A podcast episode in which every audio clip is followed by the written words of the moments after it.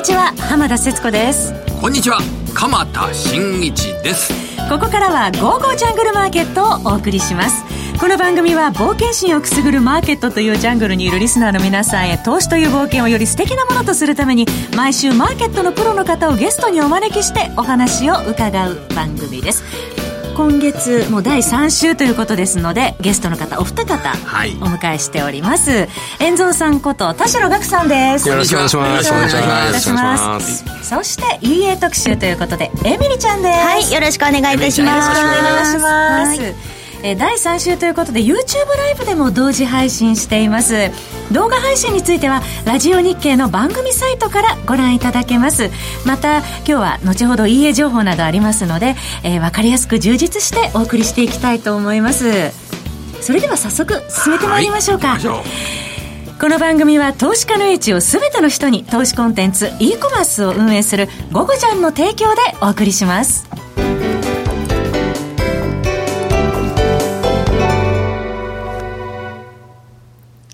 それではここからは鎌田さん、そして遠蔵株蔵さんこと田代さんと一緒にマーケット振り返るということで、年内最後ですからね。そうですね、はい、はつかだもんね。明日になるとはつかになって、はい、株式市場っていうのはさんじゅうにちまでですから、うん、もうね、いち、に、さん、し、なのかかんしかないんですね、明日から。うん、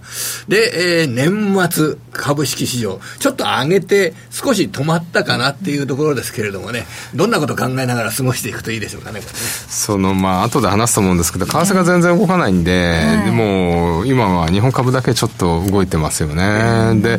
ぱり年末特有っていうか、あのー、ここふつかかんぐらい アイピーオー とか、はい、銘柄とかすごいじゃないですか、はい、でもここまでちょっと買われてきたものが昨日あたりから少し売られ始めてっていう感じで、ええ、なんか全体的には少し、全体相場としてはちょっと重い感じしますよね、はい、あの今年の上昇率がすごく大きかった株の一角が、はい、なんか売られたりとか、はい、あの一番の例で言うと、そうそう、今年オリンパスって株がよく上がりましたよね、はいはい、それがちょっと下落率の上位に入ってたり、うん、で今の遠蔵さんのご指摘指摘があったところが、今のいわゆるネットトレーダーっていうんでしょうかね、はいはい、すごく盛んに、えー、と新規上場株などを売買されて、おお、いちにちでこんなに儲かったっていうような方なんかも、えー、結構いらっしゃるような値動きなどをしてますよね。ですよね。昨日上場した株とか、今日ストップ高になってましたよね。そうですね。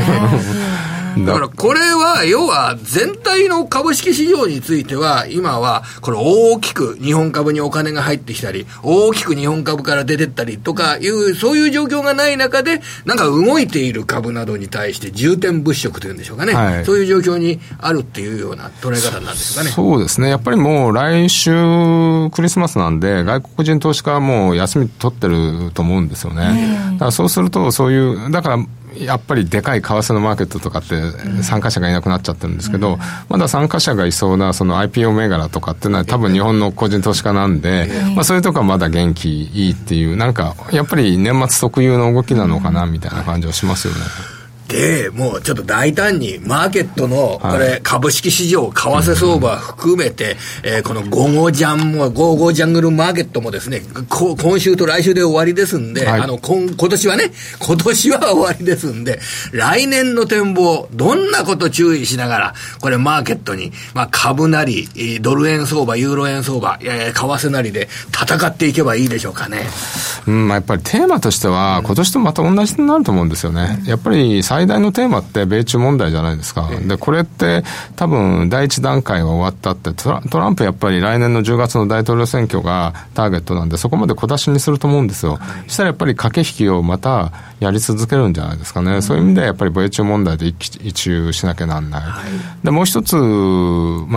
えー、英国の保守党が勝って合意なきブレグジットがなくなるはずだったんですけど、あといちねんかんで エフティーエー を結ばなきゃいけないんですね。要は イーユー との関係を全然チャラにしちゃうわけなんで、今度新しい貿易協定を結ばなきゃいけないんですけど、普通 エフティーエー ってよん、ごねんとか、下手するとなな、はちねんかけてやるものを、あのーじゅっかげつでやろうとするんで、すごい短い間に、はい、えー、結ばなきゃならないってことですよね。はい、そうすると、まあ、それ絶対不可能ではないですけど、ほぼ不可能じゃないですか。でも、えーと、ジョンソン首相はあの期間の延期がいちねんかにねんできるんですね。来年のしちがつまでに、はい、あの言えば。でもそれやんないって言ってるんで、そうすると来年じゅっかげつ以内にあの エフティーエー 結ばなかった場合、来年合意なき離脱になる可能性があるんですよ、はい、だから今ポンド売られてきちゃって、うん、選挙前から行ってこいになっちゃったんですけど、うん、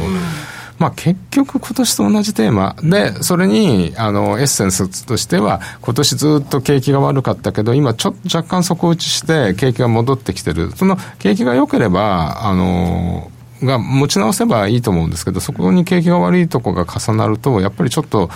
来年乱高下するマーケットになるんじゃないかなっていう、まあ、グローバルなマーケットテーマとしては、うん、この米中貿易問題がね、今年のそのじゅうにがつの段階でこれでもう解決したなんて思ってる人はまあ誰もいないわけですよね、はいはい、これでもこれから先も押したり引いたりでいろいろなマーケットが荒れる要因にも来年もなるわけですよね、はい、それでブレグジットについても今の遠藤さんのご指摘通りというような形になると、えー、あんまりこう一気に方向性ですとかを自分の頭の中で決めつけない方がいいかもしれませんね。そうですね。だからまあ絶対ダメとも言えないし、うん、かといってまあ来年は大統領選挙直前という要素がさらに加わりますんで、うん、まあそういうマクロ的な要素で動く、まあその中で景気が下支えできるかどうかっていうところですよね。はい、あとはドル円、これはまあ日本人にとってみるとドル円というのはすごく親しみのある部分だと思いますが、今年の動きはいちねんかんなかなかドル円では儲けられなかったなーっていう方いらっしゃると思うんですけれどもね、うん、来年に向けてこの為替トレーディングのアドバイスをぜひ遠藤さんにいただきたいと思ってる人いっぱいいると思うんですけどね、いかがですかねこれ。まあ今年はというか今年もということでにねん続けてひゃくよえんからひゃくじゅうごえんの間って感じですよね。だから変動相場制以降今年一番なんか変化率では動かなかったトランプ大統領っていうのはいかにもいろんなことやるけどドル円相場をこんなに安定させたあの大統領がいなかったっていうことで驚きを持って受け止められてますよね。そうですよね。だから意外にそのドル安ドル安って言ってる割にはドル安になんないでっていう感じでドル円止まっちゃってますよね。実際ポジションどうなってるんですか。うん、まあだから結局あの大きなポジションができてなくて、えー、でまあ先ほどもねなんで動かないかっていうのに材料なくなっちゃったってことと、あと、まあ、あの、年末なんで、外資系企業が本国送金でお金、あの、本国に戻したり、まあ、それで円売りになったりとか、あと、配当金の、えー、本国送金とかがあったりして、まあ、外貨買いがあるんですけど、あと、きゅうえんごじゅうとかに、でかいオプションあるんですよね。はい、ひゃくきゅうえんごじゅっせん。はい。はい、それはつかまでなんで、うん、でそれがやっぱり今みたいに材料がない時だともうそれの時給しかなくなっちゃうんで、うん、まあ、はつかが終わるまではあのひゃくえんごじゅうに張り付く感じになるんじゃないですかね、うん、だから頻繁にオプションの時給が出てきて売買をあのあの短期の売買やりますんで、うん、はつかということはただ明日ですよね。そうですね。それと来週の年末、それで、えー、特に為替マーケットの場合はじゅうにがつさんじゅういちにちもできるじゃないですか。でいちがつふつかみっかもできるじゃないですか。このあたりで結構動くところをうまく取ったりとかできませんかね。あのあれですんですよね。だからにじゅうよんもう明日までなんですけどオプションはにじゅうよん、にじゅうごがああのクリスマスなんで、ここの時は全く動かないんですよ普通は。だからにじゅうごにちまではもう動かないと思うんですよね。でにじゅうごにちニューヨークが出てきてからあの新年度のマーケットになるんで、その時から動き出した。だいたい昔はいちがつ東京勢がいないうちにいちがつの第一週に動いた方向に結構動くってあの言われたんですけど、去年はいちがつみっかに ド, ドスンと下落ちてあのしていかないで上戻っちゃいましたよね。だから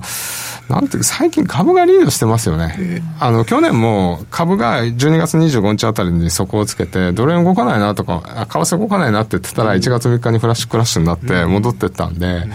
まあ今年もちょっといちがつの動きっていうのを見ながら、それがあの年初続くのかどうかって見極めた方がいいかなと思うんですけど、いちがつのふつかみっか休み取ってる人多いと思いますけど、えー、マーケットを見てても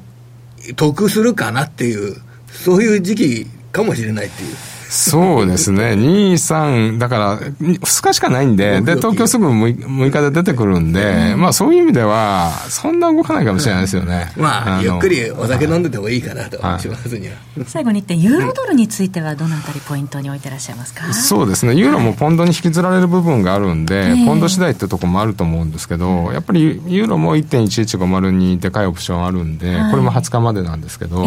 そうするとはつかまで いってんいちいちごまる にへばりついてクリスマス級、クリスマスに突入するんで、そうするとやっぱりにじゅうごにちまでユーロも動かないですよね。最後にポンドについてはどうでしょう？今行ったり来たりしてますけど、えーはいまあ、ですからポンドはその、うん、もう来年乱高下すると思うんで、えー、あの エフティーエー が結ばれ来年結ぶことができるかどうかで、来年できないのであれば エフティーエー あの延期、あの移行期間延期を出せるかどうか、それ出さなかったら今日あの合意なき離脱になるんでポンド売りになっちゃいますよね。はい、うんえー、さてここからはですね、エミリちゃんにも加わっていただいて、はいえー、自動売買 イーエー 特集をお送りしたいと思います。はい、遠藤さんにもお付き合いいただきます。はい、よろしくお願いします。はい、よろしくお願いいたします。えーと、今回はですね、優秀で使い続けられる イーエー ランキングということで、はい、にせんじゅうはちねんじゅういちがつに初めて イーエー をお買い上げいただきまして、えっと、現在にせんじゅうきゅうねんじゅうにがつ現在も イーエー を使用しトレードを行っている比率を調査してランキング化したものをご紹介したいと思います。はいえっと、こちらは好成績を維持してリスクの低い イーエー は、うんえー、初めての イーエー の運用の方も、うんえー、とってでも使いやすいですし、はいえー、と長い間使い続けられる イーエー ということになります。はい、それではだいごいからご紹介していきたいと思います。はい、お願いします。はい、だいごいだいごいはフラッシーズよんドル円です。はい、こちらあの、うんえっと、制作者の海部さん、トレーダー海部さんはさん、はい、あの最近よくラジオの番組などでもよくゲストで出演していらっしゃる方なんですけども、はい、えっとエフエックス トレード日本一決定戦のロビンスカップで準優勝した イーエー になっております。はいはい、こちらはちねんいじょう右肩上がりでスキャルピングでの相場のエッジや鮮やかさに切り取る イーエー となっております。はい、こちらお値段さんまんよんせんはっぴゃくえんです。はい、続きましてだいよんいです。はい、だいよんいはブラックパンサーですね。はい、ブラックパンサーはこれはドル円ですか？そうですね、ドル円なっておりますね。はい、えっ、ー、と真夜中に目覚める攻撃的ドル円スキャルパーと書いて書いてあります。はい、飼い主様募集中ということで、ええ、はいなんか、うん、そなんか鋭い感じの イーエー なんだと思いますけれども、えええー、ドル円えっ、ー、と通貨ペアはドル円で、うん、取引スタイルはスキャルピングです。うん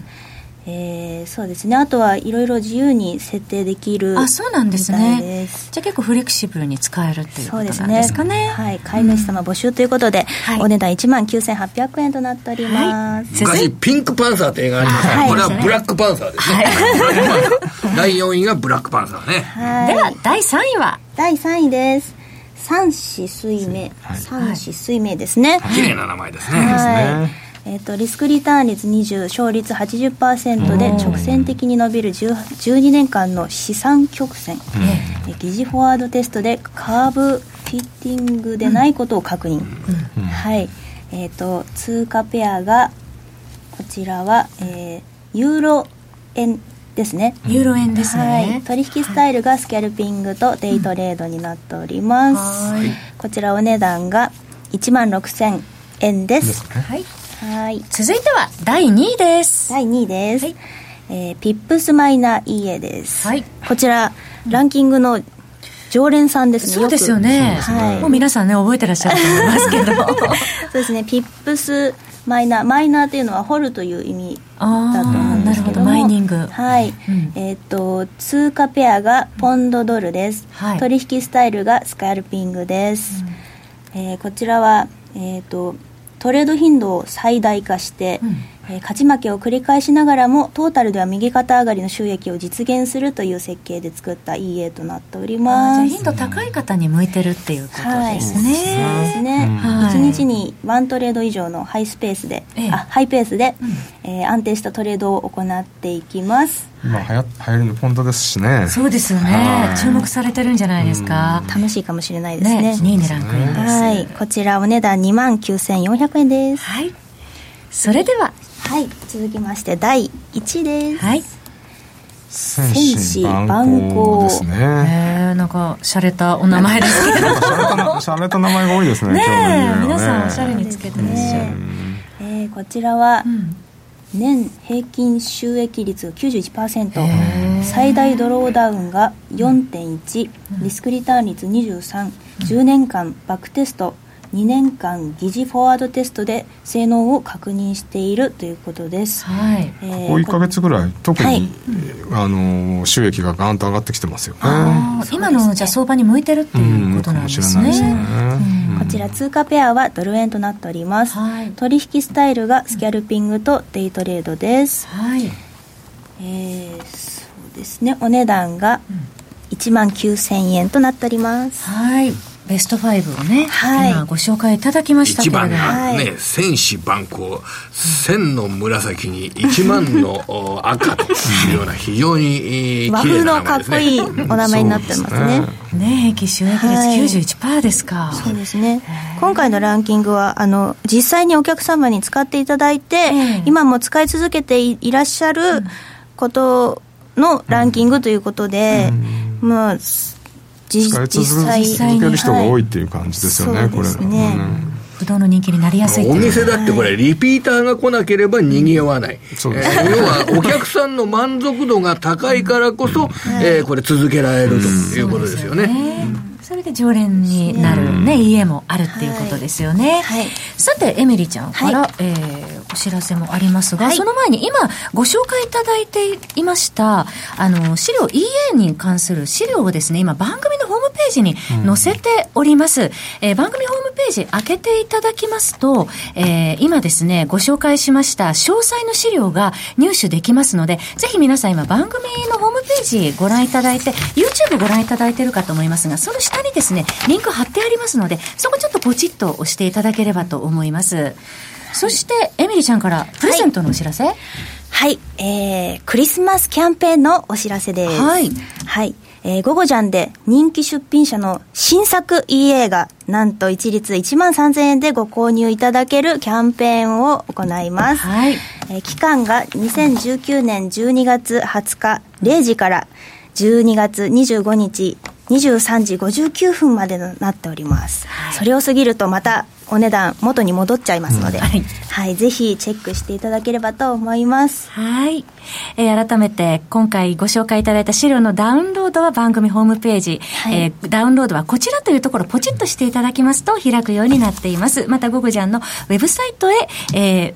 開くようになっておりますので、 イーエー ランキングも合わせてご覧になってください。はい、えー、ここまでは遠蔵さんとエミリーちゃんにご登場いただきました。はい、今年もありがとうございました。ありがとうございました。今日で最後ですね。そうですね、今年は最後、はいはいね、お二人のご登場来年はまた教えていただきますから、ね、はい、来年もよろしくお願いします。はい、よろしくお願いいたします。それではこの後は本日のゲストの方もう一方ご紹介します。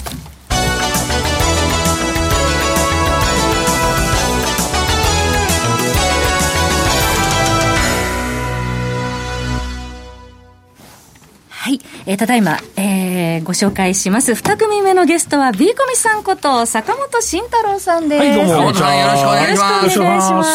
す。坂本さんにはですね、はい、ゴゴジャンから好評発売中の坂本さんとあのじゅうきゅうの鬼の井上哲夫さんとのコンテンツを紹介していただくコーナーとなっておりますが、はい、まずはじめにですね、うん、ここまでのマーケット振り返して、はい、今年いちねんどうだったかというところですね。そうですね、まあいちねん経って見てみると、はい、まあ、米中貿易が摩擦に振り回された年だったねというところになるんですけど、でまあ実際株価もまあボックスみたいなもんで動いていて、はい、でも大事だったのは何かというと、えー、そのまあ、上がり始めるじゅうがつくがつのタイミングで買わなきゃいけないっていうんじゃなくて、うん、まあ、あ大事なのは個別株をちゃんと、うん、えー、厳選して買うことが大事なんですよ。はい、うん、だからまあそこができている方は実際そのくがつじゅうがつの相場に頼らなくても利益が出てるしということだと思いますけどね、うんはい、日経平均やトピックスを追ってたんだったらちょっと、うんはい、ねしっかり資産を増やすには難しい相場だったことは変わりないわけですね。でこんだけ相場が盛り上がっても小型株マザーズ持ってる方って全然マイナスだよっていう方たくさんリスナーの方もいらっしゃると思うんですけど、うんうん、やっぱり選んだ対象がしっかりしたあのパフォーマンスの得られるような対象であったかどうか、これがやはり大切だったわけですよね。そうですね、はい、やっぱりピックアップ能力なんですよね、銘柄のね。そのピックアップということで、うん、今回もハイブリッドバトルの内容について伺っていきたいと思うんですが、はい、あのこちらのハイブリッドバトルは、はい、まあ、プロとして運用歴が長い井上さんと、また B コミさんこと坂本慎太郎さんが力を合わせた、えー、渾身の、はい、そうですね、講義ということになってるんですが、このね井上さんのシートはもうこれいちねんちょうどこの講座ね続いてますけど、いちねん経ちますね。まあこれはもうずっと前から井上さんが作られて、まあクオンツをまあ使ってですね、はい、まあ、成長性ですとか、まあ、配当の健全性ですとかから、えー、ピックアップしてきて、うん、えー、その時は金融以外のさんぜんさんびゃく銘柄ぐらいがいちいからさんぜんさんびゃくまでランキングで並ぶんですよ。すごいですよね、うん、でそのランキングのまあ上位にある銘柄は当然いい銘柄出すというと、えー、いうのとランキングが変動した時に何かが起こっていると、でそこからですね、まあ、分析をしていって、まあ、検証して、まあ、このコンテンツでまあ検証していくというまあものなんですけど、はい、これがねやっぱ結構うまくワークしてるなと、もともと井上さんのそのシートの出来が非常にいいというのがね大きいんですけど、まあ、このシートもまあ毎回、まあ、このラジオでも言ってますけど、はい、結構そのヘッジファンドはねくれと言ってくるような、うん、まあ、シートであるんですね。ね、うん、あの定量分析と定性分析をしっかりされた、はい、そうですねね、分析をもとに、はい、えー、銘柄を抽出されているということですね。でさらに僕がその定性分析でピックアップしていくという感じなんですね、はいはい、そうですね。あのハイブリッドバトルのじゅういちがつ号を拝見させていただきましたけれども、はい、まず、まあ、にじかんじゃくぐらいのコンテンツの中でですね、うん、前半は全体相場について、うん、例えば外国人の動向であったりとか、はい、為替商品までね、うん、解説してくださる。まずはその、うん、まあ、外部環境を含めた株式市場の環境というのを抑えるわけですね、はいはい、そうですね。それも細かく、えー、資料をもとに何枚ぐらいトータルをお作りになってらっしゃるんですか。まあ、あとひゃくぐらい毎回いくんですよね。ひゃくまいぐらい、はい、でそれをあのふたりで解説してくださるんですけれども、うん、はい、まあ、その中で外国人動向についても時間割いてらっしゃいますけれども、そうですね。やっぱり日本はその外国人動向が見やすい、まあ、国なんですね。まあ、東証に商いが集中しているので、えー、詳しいその、えー、分析を出してくれるんですよ。でこれが欧米であればそれが無理なので、まあ、米国のトップシェアも にじゅっパーセント ぐらいなんで、えー、出せないんですよ。それがあるっていうのはありがたい日本市場で、そこからですね、まあ、紐解いていくと、えーえー、だから僕はいつもまあ、需給とですね、あと業績でこれだけ見てれば日経平均の動きが当たるという話はまあしてるんですけど、はい、まあ、このですね今年の頭からずっとですね、はい、えー、日経平均の特異性と、まあ、これは外国人投資家の売り越しが溜まっていますよという話はまあずっと、えー、フォローしてきたところであるんですけどね、はい、うん、まあ、その後年後半、まあ、くがつからじゅういちがつにかけては外国人投資家指数だけ上がるという状況になっています。ここもしっかり当たっているというところですね。そうですね、はい、